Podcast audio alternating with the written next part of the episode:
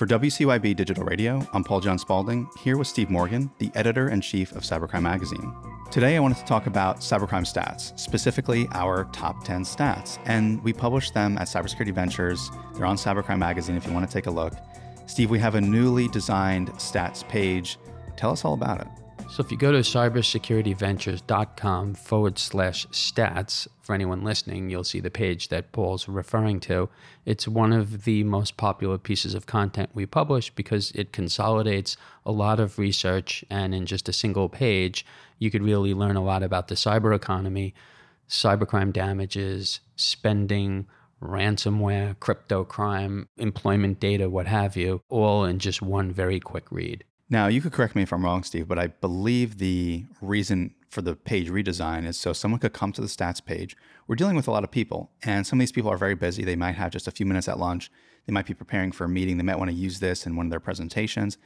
They want that one place to go to pull some stats from. And these are really important stats. So maybe you could tell us a bit about the layout of the page and also maybe you could highlight some stats for us because I do think there's a lot of important stats out here. It's funny, Paul. Most people, knowing we're in the research business, would think, you know, we're spending a lot of time substantiating the data, delivering, you know, longer and longer reports. But really, what we hear back from people is they want it distilled down. They trust us. They have vetted us. You know, we've been through this with a lot of media outlets and analysts. So, you know, the more credible we've become, the more widespread our research has appeared in the media. Now, when we're updating it, they actually just want to see shorter versions of it. right. You know, what's the latest and where can we see all of the material that you're producing? So, based on feedback, we created this and it does hyperlink off. So, each one of the statistics, the top 10, do link to a report where people can go and read more. Do you think there is one in particular that stands out for you? I mean, we have 10 here, and again, there's a lot more detail that is linked off via hyperlinks, but is there one stat that really screams out to you every time you open this page? There is. It's the only one that's not a cybersecurity stat. For me, it's very simple. By the year 2030 or thereabouts, we estimate that 90% of the human population that's six years of age or older will be online. And that is a staggering figure. We basically need to protect the world. It used to be that we had to protect tens of millions of people. And you're talking about in the very early days of the internet. And then it just gradually, and then at some points very rapidly, especially in the past decade, or really, I guess if you go back to, you know, the internet turning on. So you're talking about at a point in the 90s, you know, you started to see that really rapid growth. But to put it in perspective for people, you go back to, you know, I'd say maybe 2019, you, you might have been talking about 2 billion people. Uh, there's about seven and a half billion people in the world. So, you know, th- these are very, very big numbers and it's a daunting challenge. And, you know, every day, we've got about a million people connecting to the internet who have never been online before. So this is a big obligation we have. It's an obligation as nations, as law enforcement, governments, businesses, and then consumers themselves to protect themselves. A lot of people coming online have minimal education. They could be in indigenous areas and don't really know much about what they're going to be vulnerable to when they do go online.